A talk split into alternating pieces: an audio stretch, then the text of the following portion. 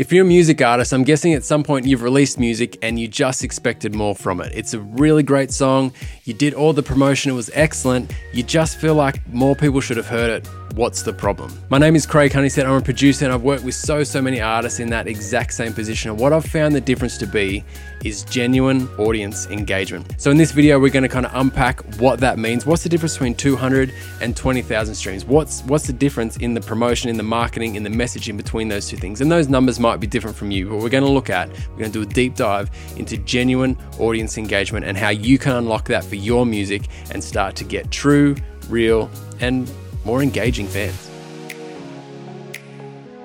I'm going to explain this concept using three main points. First, the pitfall of trying to appeal to the masses. Second, the power of connecting to a select few. And third, crafting heartfelt and honest music. I think something that we fall into is comparing ourselves to the people that are really successful, and then whether you mean to or not, kind of emulating what they do. So we can look at huge artists like uh, Morgan Wallen, Taylor Swift, Ed Sheeran. We look at those those big artists and think they have such broad audiences, right? Or maybe it's someone within your niche. Maybe you're into the rock niche, so maybe it's like the Foo Fighters. They're at the top of their game, and so many people love the Foo Fighters. Like every household is going to know that name. So we think our audience is kind of everyone. So, a mistake that we fall into really early is we're a small artist, we're an independent artist, we're growing, and we want to kind of get into the same lounge rooms that the Foo Fighters are in. So, we appeal to everyone. This becomes a real pressure on us as an artist when we're releasing music, when we're writing music, when we're promoting music to think, uh, what can I say that everyone's going to like? What sort of material can I put out that they like, they like, they like. Everyone likes it. Someone who has never heard of me before is going to like this. So we put a lot of pressure on ourselves as music artists promoting, thinking that we have to appeal to the masses. I think what this often does is actually diminishes our authenticity, right? So I mean, the Foo Fighters are super authentic to who they are. You can kind of you could describe them in a short paragraph. You could describe Ed Sheeran in a small paragraph, but he has appealed to the masses. But when we don't have that following, we don't have that audience, the only way we can appeal to the masses is kind of by watering down everything that we stand for, right? Our songs are about falling in love, right? So we we try to cover all the bases, everything to do with falling in love. That person who's falling in love, that person who's falling in love, that person. We kind of broaden it right out so that everyone who is anywhere near that topic might appreciate it. What this is is a lack of authenticity because you are aware of one aspect of that, right? So maybe your song can be about one aspect of falling in love or one moment that you did or a specific moment, and we get scared to narrow it down to that specific thing that is actually authentic to us. Instead, we look out and say, they're broad, I need to be broad. Just imagine your own body just being stretched to kind of appeal to everyone. It's going to get really thin and be a distortion of who you really are. So it's the same with our music. You've got this song, you've got three minutes 30, and if you've just kind of tried to stretch that so that, that reaches every single person, it's really thin and wavery.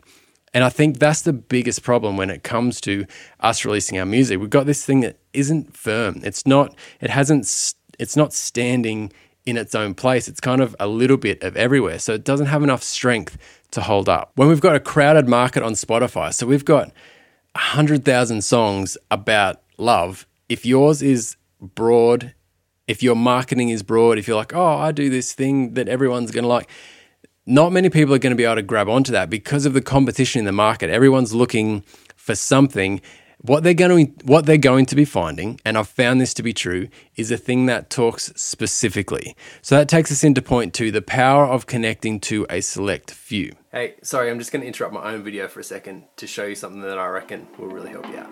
If you're tired of feeling overwhelmed every time you sit down to write songs, then I want to introduce you to From Singer to Songwriter, the ultimate solution to help you transform your songwriting. Learn every aspect of songwriting from the initial idea to the completed, record ready masterpiece. No more starting songs without finishing, struggling for ideas, or writing boring tunes, and you can say goodbye to not having time to write. I'll guide you through the songwriting concepts and then show you how to apply these techniques by writing a song together from scratch. Then give you time to practice what you've learned and begin building that songwriting muscle. In fact, the song that we write together in this course went on to be professionally recorded and released and is doing really well. Turn your struggles into successes and join our free songwriting workshop on YouTube. Don't miss out, click the link below to start your journey.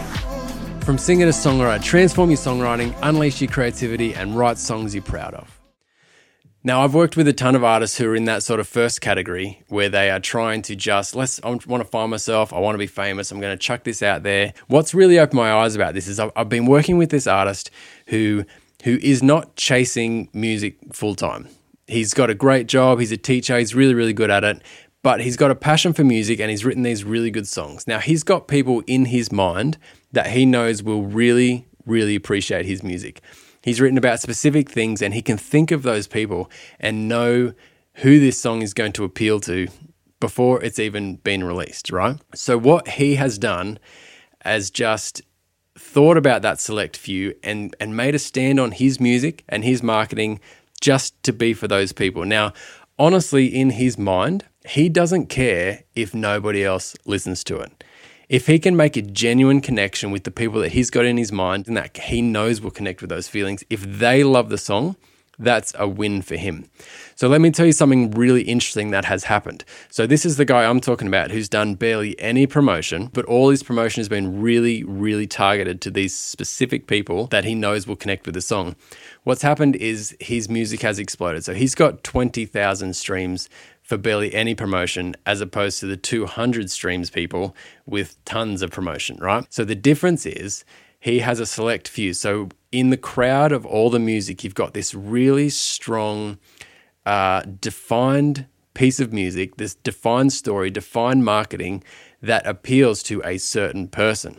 So, because these people are real people that he's kind of promoting to, it's an actual person, what happens is algorithms can find that type of person and then replicate that, right?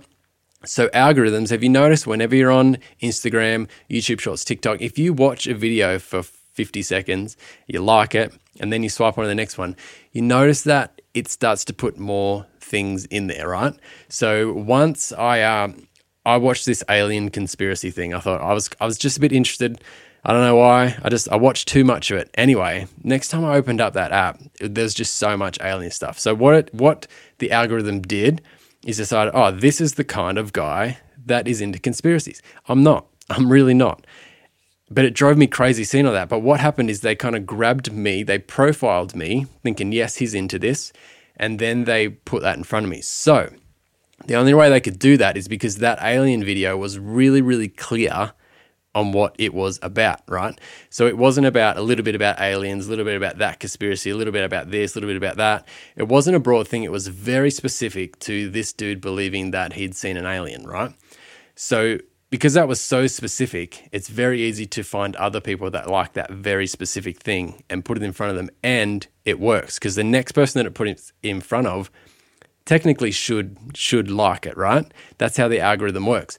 So if you've got music that's doing that, like a genuine connection with music that's actually uh, moving someone emotionally, having that genuine connection, and they listen to it three or four times because it just it moves them, they love it. They can put it in front of a hundred other people that they know that the algorithm knows whether that's Spotify, YouTube, whatever it is. They know that person also likes that kind of music, and that works. What you cannot do is grab a really broad, everyone's going to like this song and profile other people that are also like everyone because we're all so different. So, what's so amazing about this artist is that he's just blown away. You know, he messages me often saying, oh, We're up to this many streams, up to this many streams. And he can't kind of believe it. He doesn't, he's not chasing it. He still is genuine about who he's wanting to connect with. So, the fact that his music did connect with the people he wanted it to is a complete win for him. He does not need any more. If it just stopped and he never got another stream on that, he'd be completely happy. It brings us on to point three. It really is about the music.